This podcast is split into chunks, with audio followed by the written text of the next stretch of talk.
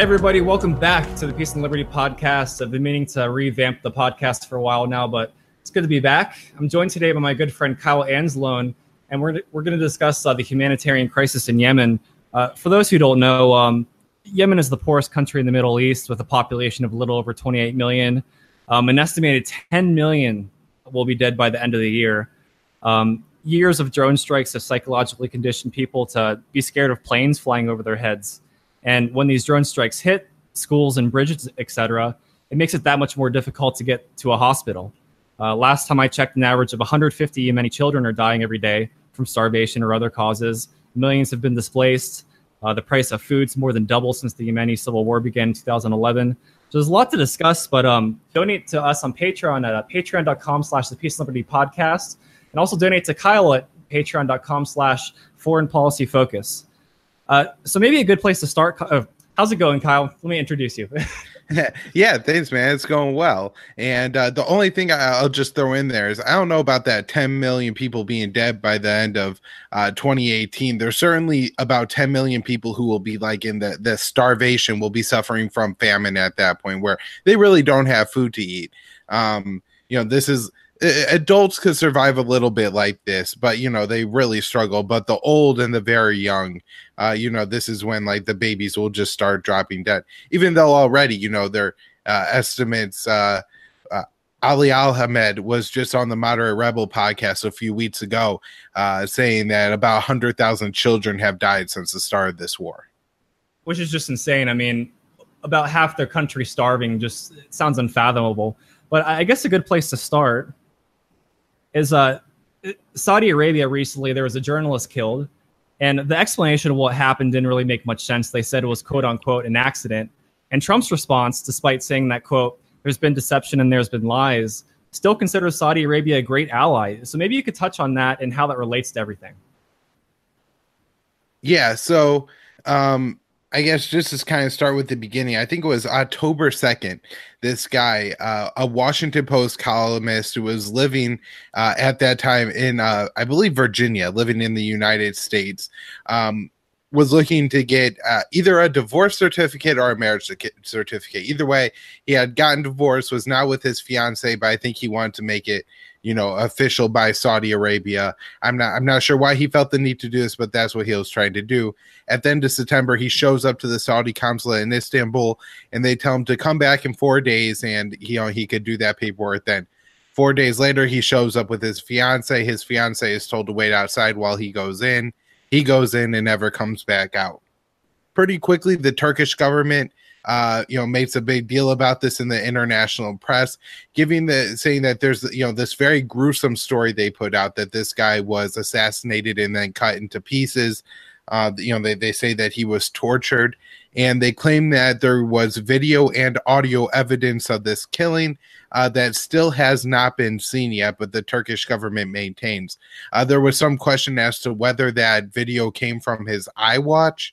Um, but but this was definitely a guy who uh, was a dissenter to the Saudi government. Now, not libertarian dissenter like you or me. I'm not, you know, trying to make him out to be any kind of revolutionary who is really going to fight for the, you know, real equality and, and civil liberties in Saudi Arabia, but was certainly against the ruling family and you know want a, a, somewhat more liberal Saudi Arabia. I think you would see him as kind of a motherhood brother type, uh, looking for more of a dictatorship in Saudi Arabia that's maybe a little bit more uh, accountable to the people. Um, so kind of just to get back on that um, he knew that you know he may have been a target there's even a story i believe it came from the washington post that a couple intelligence officials had said uh, that they had intelligence intercepts which suggested that saudi arabia was trying to uh, lure this uh, columnist uh, jamal kasheshi uh, or Khashoggi, I don't know. Yeah, people say a couple different ways.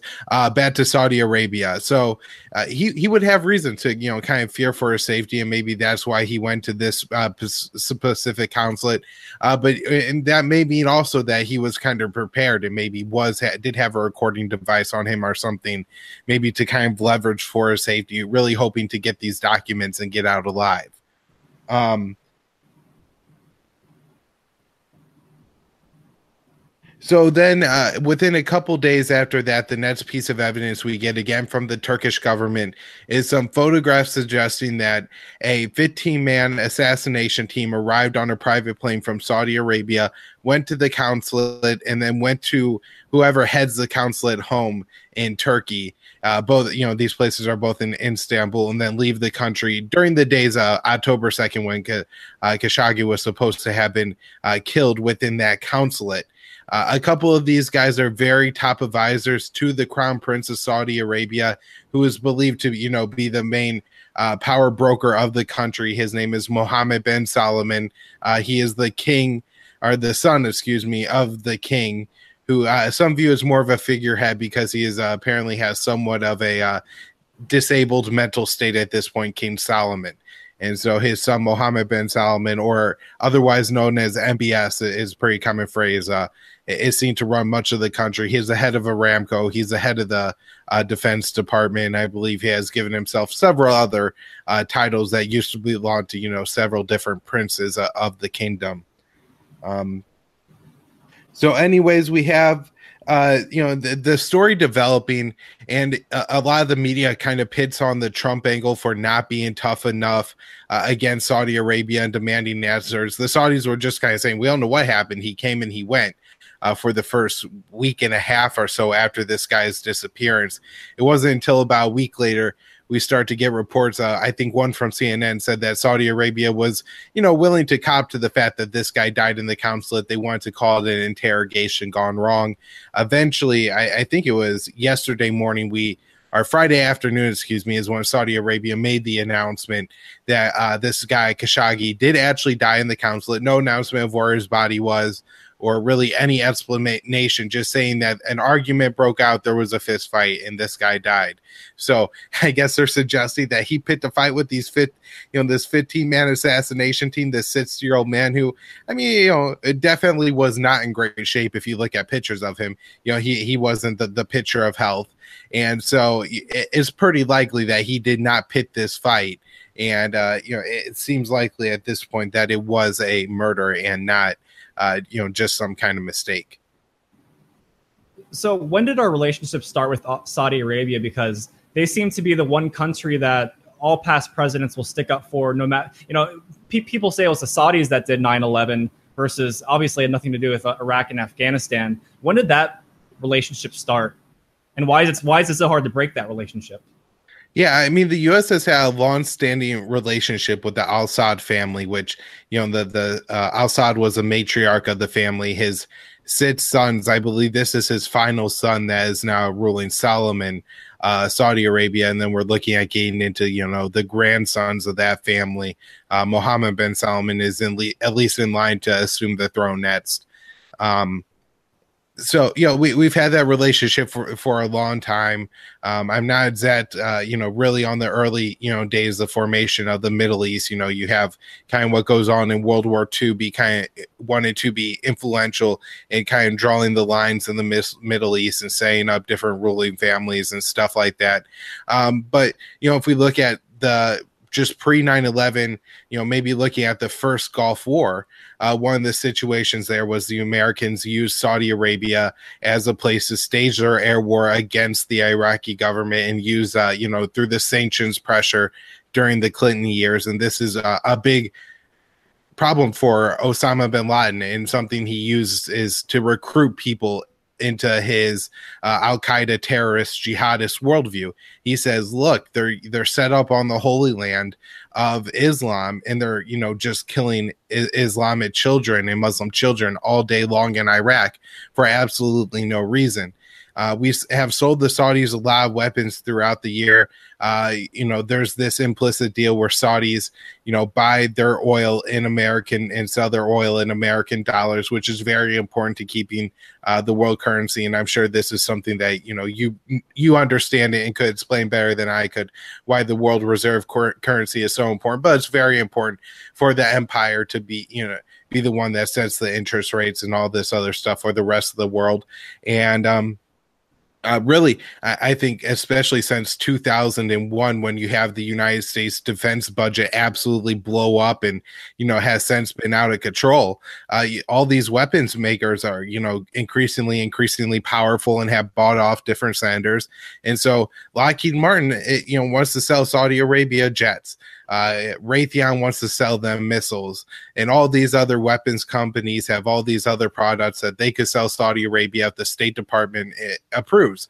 And so this means that you had to buy off the senators, you had to buy off the State Department officials, and just the whole Washington class is now uh, very influenced by Middle Eastern money. Uh, there's a great episode of the Scott Horton Show, and maybe we could throw this up in the show notes page. Um, libertarianinstitute.org. You can find my show there, my daily news roundup there, as well as Scott Horton's show.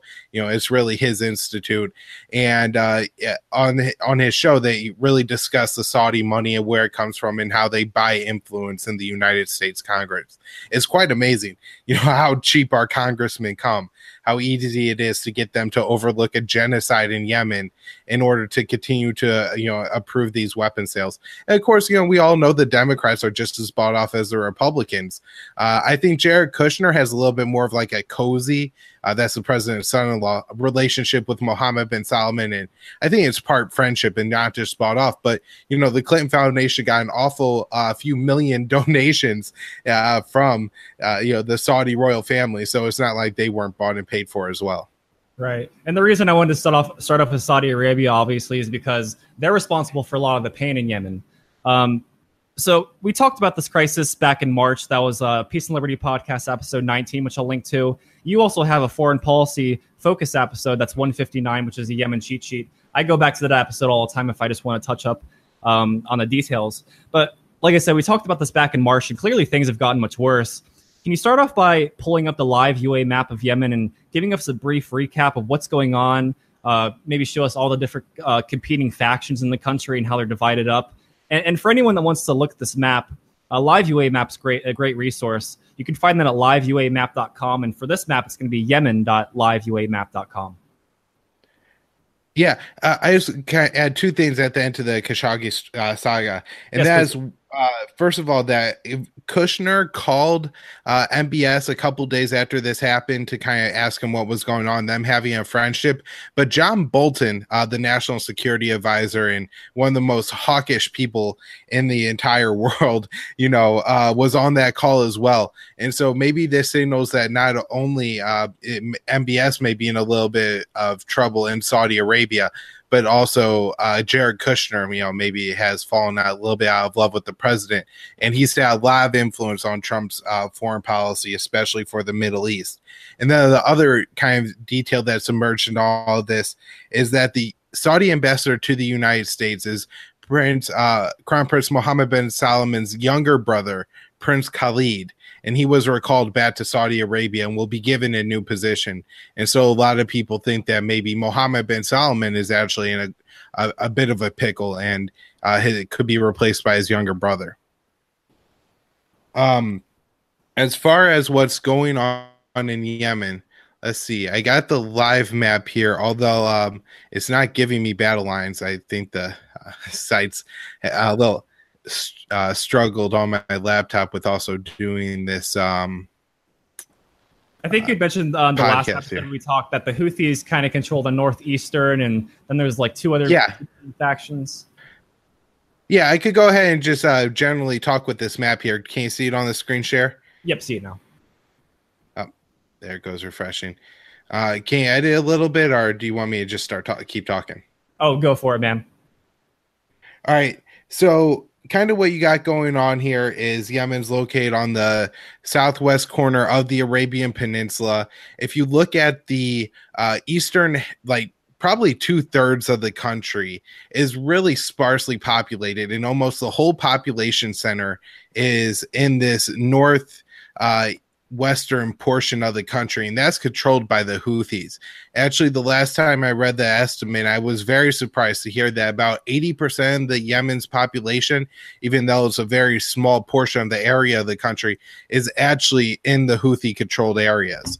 Uh, the big area of the country, Sana'a, is the capital. This again controlled by the Houthis where the fighting is going on right now is there some fighting on the I would guess eastern edge here, the Houthi territory, with uh, some Saudi and UAE bad forces that are, you know, either mercenaries uh, hired Al Qaeda fighter or some Yemeni tribal fighters who want to fight against the Houthis. As you can see, there's a good amount of fighting going on around the Saudi southern border. Um, and the Houthis have actually pushed into Saudi Arabia several times. Uh, there's some fighting along the southern city at Taiz here. It's been partially surrounded by uh, the Houthis for a few years now and actually has not fallen yet. And then the main fighting in the most important area is this port city of Hodeidah. Um, Hodeidah was controlled and has been for I think two and a half years now by the Houthis. Um, that is, you know, kind of the breakaway faction in the, this Yemen uh, war. And the port of Hodeidah is so critical because it's the only port in Yemen that's able to offload the large container ships. Now, this has been hampered since the early days of the war, since Saudi Arabia bombed the cranes on the docks, and then for two years prevented any cranes from being delivered, even though some were bought by the United States. However, the Saudi blockade prevented those uh, uh, cranes from getting to the port. The port, the cranes that are there now, unfortunately, are mobile cranes, and so they can't move quite as much freight and cargo, uh, which again really slows down the ability uh, for you know food aid and fuel to be offloaded in uh, to Saudi uh, into Yemen, excuse me, from these ships. Uh, however, uh, the that port is now in that city, of Hodeidah, is now under siege, and um, you know it, it's not looking good. Uh, the the Saudi bad forces are attacking the the city from the south.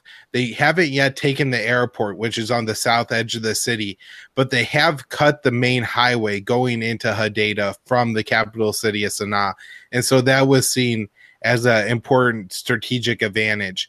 Um, so the the Houthis have no real air force or anything like that. They have been able to produce some drones and they do have some missiles, but they're inaccurate and I don't know how many they have left in supply.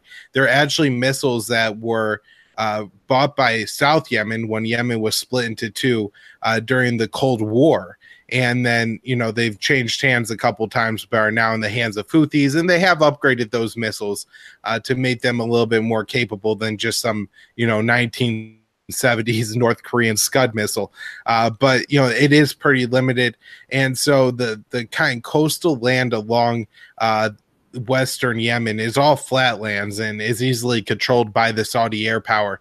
And so if they take this port of Hodeidah, it may be cutting a critical lifeline for the Houthis.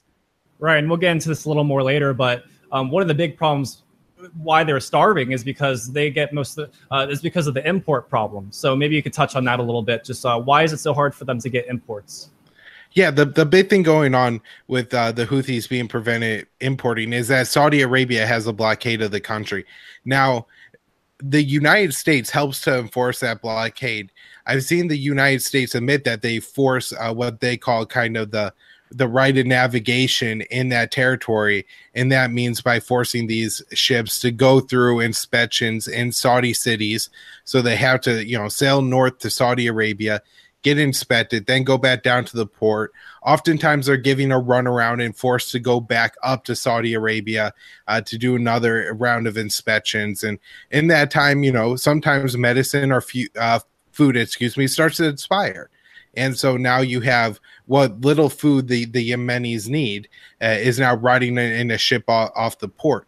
Now, this even happens in the southern port city of Aden. Now, Aden isn't quite as large of a port, so it's not as vital and, and not as much uh, is offloaded there. However, even those ships, in, in it's in control of forces backed by Saudi Arabia uh, have to go through these ridiculous inspections. And so that even, you know, further indicates to me at least that, the, you know, this seems intentional to depriving Yemen of food rather than actually trying to prevent weapons from entering Yemen. Um, and they have, they have the cereal production problem too. And you mentioned this last time that they're growing a plant called uh, qat. And this is like a narcotic shrub. I mean, I think like 90% of Yemenis chew this daily, but it's not food. It's not food. So, uh, how are they eating there? Well, what do they eat? Yeah, so leading up to the war in Yemen, I think Yemen um, imported about 90% of their staple foods. And so it was already just a country that relied on, you know, importing food after exporting. A lot of this was sent up after they accepted IMF loans and then uh, they didn't do so well. So they converted a lot of their uh, cereal and uh, I forget what their like kind of staple wheat type uh, crop is called, but they converted those into coffee uh, fields, and so uh, just a lot of Yemen's own food production has had was just you know repurposed prior to um, you know the this war. And that's fine because you know eh, you know a world economy if you could grow coffee better than other countries then that's something you can make money on and import food but that doesn't work so well when your neighbors to the north and the world empire decide that you don't deserve any more food and, and start to block off your country um, the other issue is, and Patrick Cockburn wrote about this pretty recently, is that Saudi Arabia has waged a pretty intentional food war against Yemen. They've destroyed critical infrastructure to gain food around uh, cities and you know around Yemen. It's a very rural country, so bridges and roads are very important. If you take out a road or a bridge, there may not be another way around, or it may you know uh, Will Porter taught, who's a journalist friend of mine, taught to some Yemenis who told him, "Well, here's how it goes. Uh, you you, uh, you know need to get to a hospital. It's normally two hours away, but now your car doesn't have enough fuel, and so it's uh, you know ends up being four hours because you got to take buses and stuff. But up in the middle of that, a bridge is taken out, so now it's eight hours. Oh, and then that hospital got destroyed, and so now it's twenty hours to the next nearest hospital." And so it just keeps moving further and further away. Saudi Arabia has also targeted a lot of uh, just food infrastructure. You talk about cereal, they target the cereal manufacturing plants. And so, you know, maybe part of the reason why they're they're not growing a whole lot of cereal anymore and they're growing quite instead is because there's just no way to process the cereal they grow. Uh, you know, and then you also have a targeting of a lot of farms even blowing up farm machinery and all this other kind of stuff that's not easily replaced. And so you're just left in a situation in Yemen where they really don't have the capability to produce their own food anymore. And the people there are struggling to survive. Uh, you see picture after picture of these families who boil down leaves oh, into terrible. this like green, disgusting paste and they force it down. Uh, but that's a lot better than looking at these little kids with the huge protruding bellies and expanded rib cages. Um, and knowing that any minute they're just going, that'll be it. I mean, by all means, this should be viewed as a genocide. This isn't this isn't like there was a crop failure and they're hungry now. I mean, this is kind of very intentional. Um, it, it just just absolutely devastating. Now, another question I have: What is the relationship between the Houthis and Iran? Because from the perspective of Saudi Arabia, are they in a war with Iran? Yeah, so I don't think that this has any actual meaning. Um, and I think it's just an excuse for Saudi Arabia, for the United States, and everybody else. Is Iran's an easy enemy to demonize. The Houthis, you know, you got Hezbollah, Hamas, and the Houthis. So you know, it's all H's, and I guess it makes it easy, you know, for Americans who don't know much about the Middle East to kind of shrug their shoulders and say, "Well, they sound like, like Iranian proxies." Um, but the Houthis are a political and a militia movement uh, originally started by a group of people that are Zaydi Shia. Now, Islam, you know, in a lot of ways has some similar similarities to Christianity in that um, just because you're a Shia doesn't mean that you're a Shia like an Iranian Shia. You know, there's all kind of different groups and subgroups, and actually, the kind of Shia that the in Islam the Zaydis practice is much closer to the uh, Islam that's practiced by Sunnis than the Iranians, and so it's not exactly clear that just for religious purposes, um, some some guy who lives in um, uh, you know northern Yemen is a Zaydi would take the side of Iran over Saudi Arabia. Um, now the the Houthis have been oppressed by the central government of Yemen long before the Saudis ever got involved.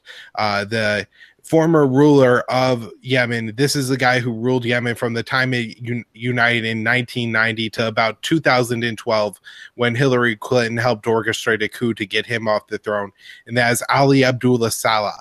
And he actually, after he got you know, he waged a bunch of wars against the Houthis with money given to him by Bush and Obama to help fight the terror wars. Um, you know, war is the health of the state kind of issue here decides you know to demonize and pit fights with the houthis. However it doesn't go very well and the houthis keep winning. Um, Saleh's successor was uh, this guy named mansour hadi and he also picked a fight with the Houthis, and it really didn't go well for him because the Houthis just rebelled and started taking a lot of area, including the capital city and Aden. This part's important because after Hadi picked a fight with the Houthis, uh, Iran advised the Houthis not to take the capital uh, city of Sana'a. They said, you know, take back your land, but don't go any further than that because then you're going to provoke a reaction from Saudi Arabia. And the Houthis went and took the capital city of Sana'a. And then the Iranians said, now really don't take any more uh, territory. And then they went and they almost went all the way down to the southern, uh, you know, coast there, the, the Gulf of Aden, and took even the southern city, which became the second capital of, of Aden uh, from you know what was left of the Hadi government, which was supported by at that time Saudi Arabia, the UAE, and the Qataris. Now remember, there's uh, in 2016 a split between Saudi Arabia, the UAE, and Qatar, and so Qatar kind of uh, gets left out of the whole Yemen war after that point. But it is important to remember that in the early days of the war, they were a part of that coalition. Now I know in 2015 there was a, a Saudi-led coalition um, of Arab states to defeat the Houthis in Yemen. So the coalition includes Kuwait, the United Arab Emirates, uh, Bahrain, Egypt, Morocco, Jordan, Sudan, and uh, Senegal. Um, what was the effect of that? Because that's you know three, four years into the, the um, Yemeni civil war. Yeah, so they're able, I, I, think, able to push the Houthis back a little bit immediately. They start to hire a bunch of Sudanese mercenaries, and uh, then the battle lines kind of get drawn with uh, the government controlling uh, uh, territory north till Taiz, and then the Houthis controlling everything north of that, including Hodeidah. So, uh, there's been very little exchange of territory since early uh, 2016. Like I said, you've had the uh, Saudi, you know, with the Saudi airstrikes that, uh, you know, port the Yemeni government and there's Sudanese mercenaries and their Al Qaeda fighters all teamed up together, making some progress up the coast there. But that's been very limited. They've had their supplies lines be cut a few times. Um, kind of right next to the coastal area, you have highlands, and the Houthis rule the highlands, and they have some anti uh, armor missiles and they fire them down from the highlands onto you know kind of the armored personnel carriers going up the coast all the time. And so while a little territory has exchanged hands i really don't think there's any indication that uh, the stalemate's looking to be broken here. Um, if you listen to would you, would you say at this point that the houthis are the dominating force or, or the does the hadi government still have a majority rule of the country? Well if you look at the map of Yemen and you just look at territory, then you would be like, "Oh, looks like the government's winning the war." But if you actually no, uh, the the Houthis actually control the territory with the majority of the population. Wow. Okay. Now, I guess uh, here's like the main question because we we hear about Yemen a lot lately, and the main question should be, what can we actually do to help? Um, I know the UN partnered with a humanitarian group in an effort to raise nearly three billion to fund a plan uh, to provide life assistance. Um, I don't know if that ever went through, if that actually happened, but what can the average person do other than just raise awareness about intervention? Well, I, I mean, you can always look at donating. Uh, Doctors Without Borders, I know, does a lot of work in Yemen, and so, uh, and and they're just an organization that I'm pretty sure does a, a good amount of like, you know, the money you actually give them goes to the places that they're, you know, going to support. So that's an option. The other thing going on here, and I think is very important, is I, I, think with the Khashoggi situation and just with this growing momentum that's, you know, you would think since 2015, you know, the United States Congress could pay attention to genocide and stop it because, you know, the, something I haven't said so far in this show, which is absolutely important, is that the United States enables this war to happen. Without our political cover at the UN, without the US provided mid-air refueling to the Saudi jets going to bomb, without the U- US Navy helping to enforce the blockade, without continuing to sell them weapons, and of course logistical support, maintenance on the airplanes, and help uh, picking targets, uh, the U.S. plays an absolutely critical and essential role in this war. And so, withdrawing our support can end this war. Now, there's been several votes over you know kind of the, the course of this war in Congress, mostly brought forward by the somewhat principled non-interventionist senators. Uh, look at Rand Paul, Mike Lee, Bernie Sanders, and Chris Murphy, who I believe is a Connecticut senator, have all taken issue with this uh, uh, thing and have introduced a, a, variety of different legislations. Some was targeted at preventing weapon sales to Saudi Arabia.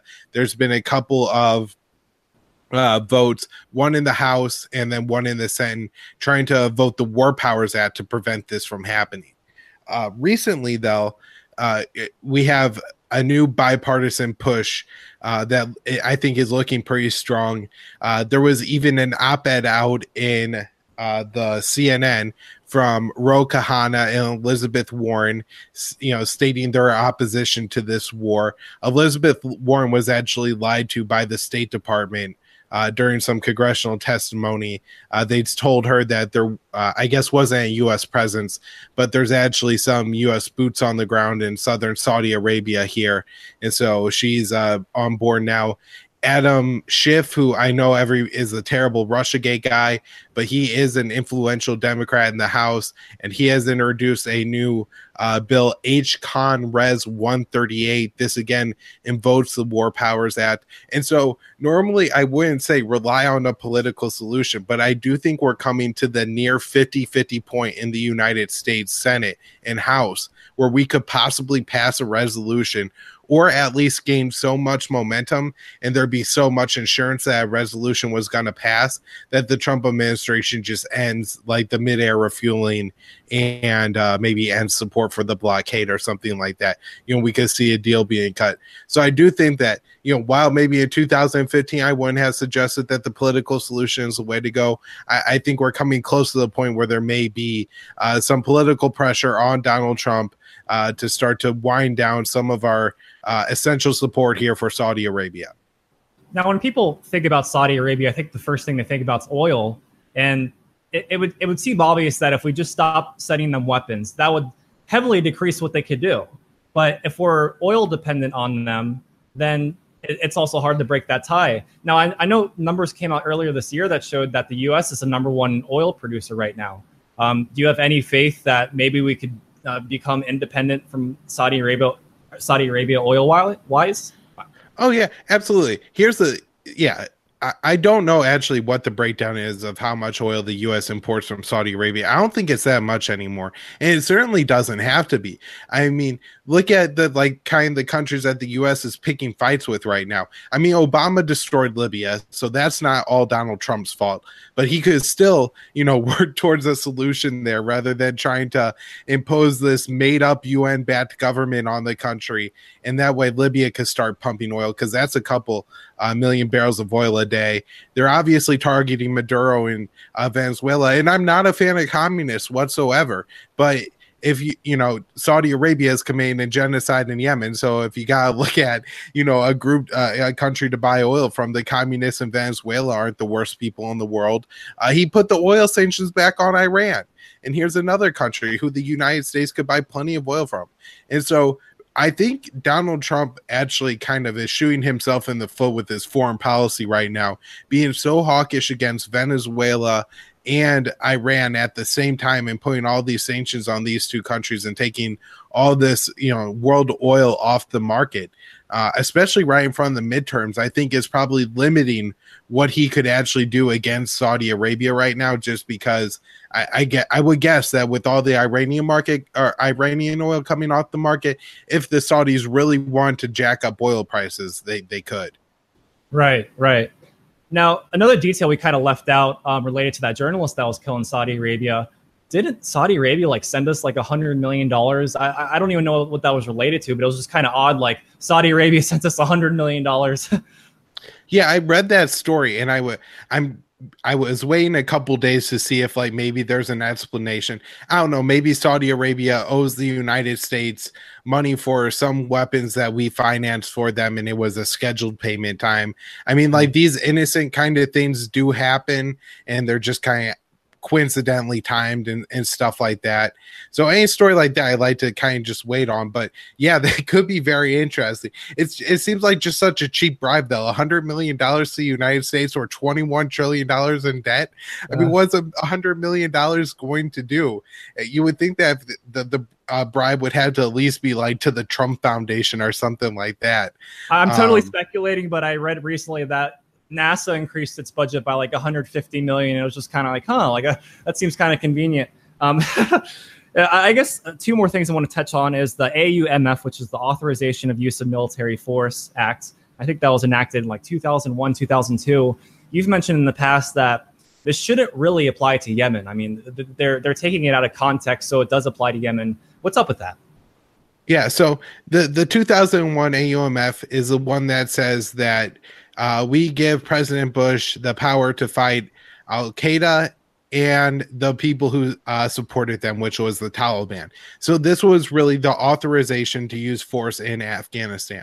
Now, since it says Al Qaeda in there, uh, Bush and Obama were like, hmm, I see Al Qaeda all over the Middle East and North Africa. So we could bomb in all these places.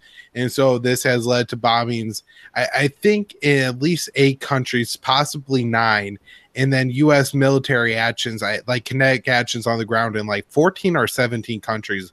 It's really impressive. I can't even name them all, uh, but specifically around the Middle East, you know, Somalia, Syria, Yemen. Uh, some of the action uh, now against ISIS in Iraq, what you know, was authorized by that force, and so this is what the United States has used to direct a drone war in Yemen since I believe 2004, Bush carried out a drone strike in Yemen. But really, Obama starting in 09, this was uh, future CIA director John Brennan's baby, uh, that he had this targeted drone program and was just assassinating people at his own will uh, during the Obama administration. And in the start of your story, you talk about the kids being scared of airplane noises uh, because uh, of the the constant drone war. This is all Obama's fault. That you know part wasn't Donald Trump. Yeah, and that now, was the last topic I wanted to touch on was the drones. I, I, I was curious if you know what the state is with. Are we still are we still drone bombing them to this day? Yeah, you don't read many uh, drone strikes or raids going on against Yemen. really not since the very start of the Trump presidency when he had that botched raid that killed the eight year old daughter of Anwar al Awlaki shot in the neck, died over two hours in her grandmother's arms. Uh, that was like in the first couple hours of the Trump administration. Absolutely horrific. You know, the, the media spent like a month hyper focusing on Donald Trump, the size of Donald Trump's inauguration rally, all while ignoring that a little American girl had been shot in the neck by another American in Yemen in a raid that seems to lack any authorization whatsoever. Uh, really, no detailed planning, but that was never the focus. Uh, but yeah, so that AUMF and all these actions uh, is supposed to go against AQAP, Al Qaeda in the Arabian Peninsula, or the ISIS affiliate in uh, Yemen which is very closely aligned to AU, AQAP and you know just the way all these politics work out. It's not like uh, Syria where they fought each other. So, anyways, uh, the Houthis are not AQAP. They're not even Sunnis. Like I said, they're Shias, and so it doesn't in any way make sense that these guys could just be tapped on to the 2001 AUMF, especially since they're the long-standing ally or enemies, excuse me, of ISIS and AQAP. And in fact, if anybody in the Yemen war has been fighting on the side of Al Qaeda and ISIS, it's been uh, particularly the Emirates cutting deal with, deals with them, and they're a part of the coalition that the U.S. is a part of. It's the you know Hadi government, the the Yemeni U.S. bat fighters in Yemen are the ones that are, you know, uh, enlisting the Al Qaeda and the jihadist types within their ranks. And so it's really a mystery how the, the 2001 AUMF could apply to Yemen.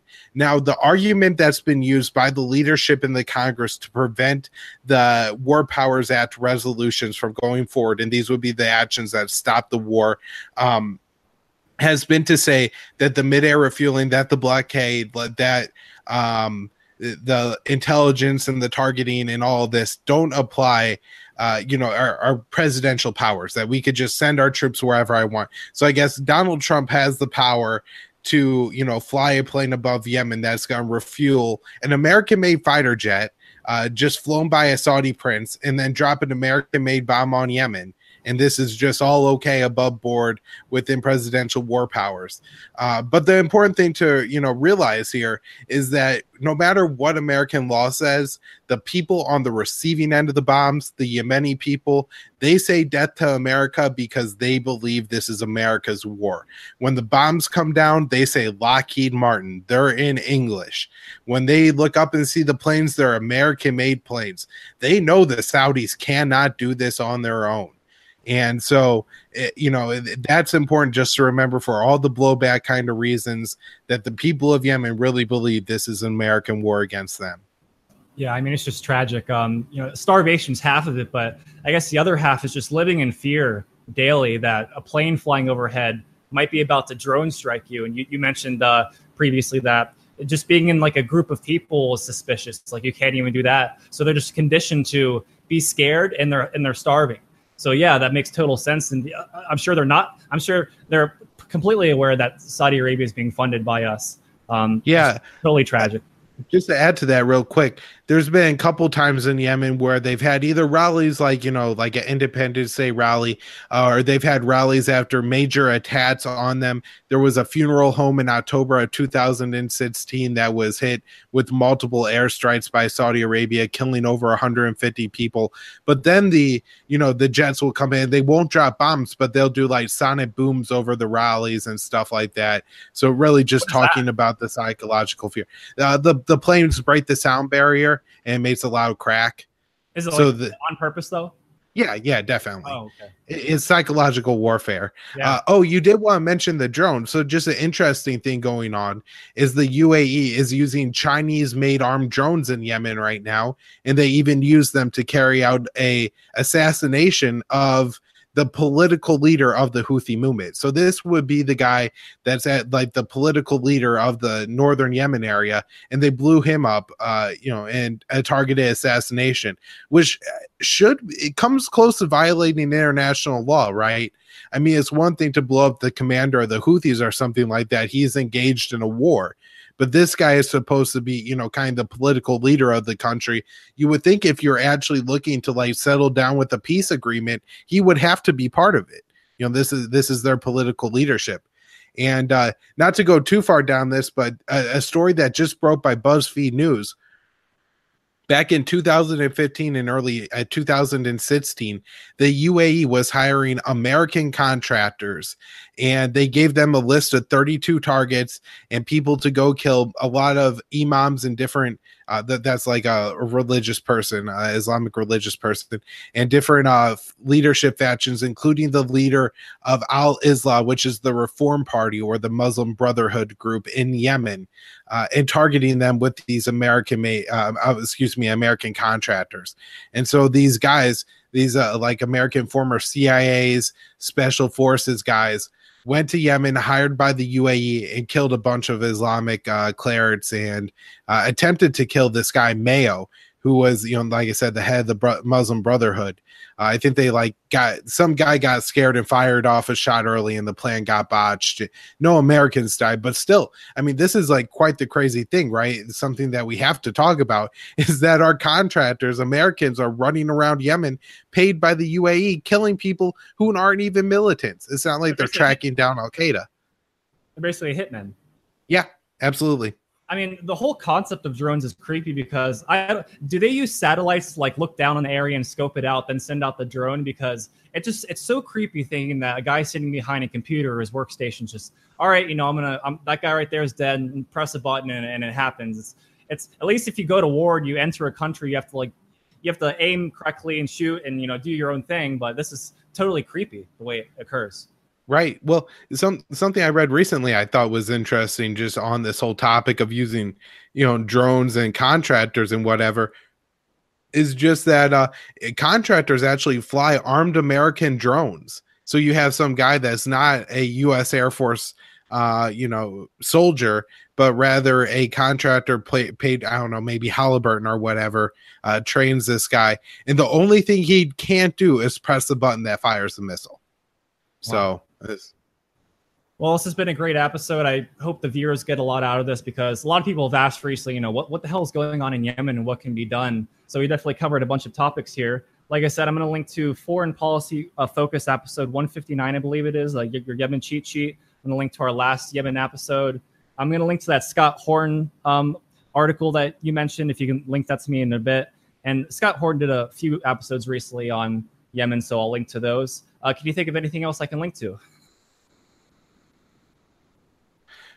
No, I, I think that should uh, just about cover. And you know, thank you so much for having me on your show. It is a really important issue, and you know, there's a real, real tragedy going on right now in Yemen. And like I was saying, I think it's finally time that something may happen about that. You know, three and a half years is way too long for a genocide to go on.